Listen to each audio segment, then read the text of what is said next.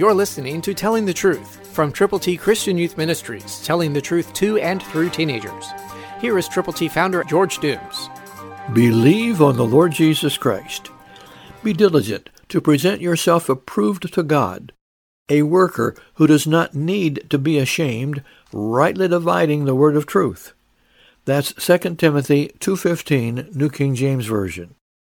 It's an admonition from God to you. He tells you what to do.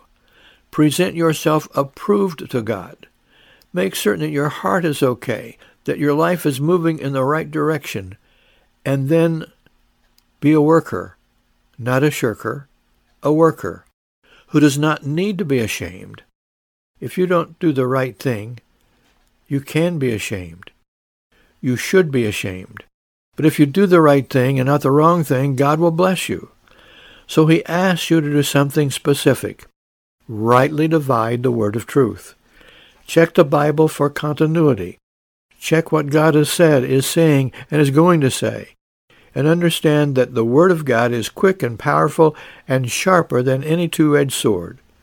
So make certain that you are not misinterpreting or misquoting the word of God, but divide the word of truth diligently and prayerfully. And watch God help you help others by sharing his changeless word. Christ through you can change the world.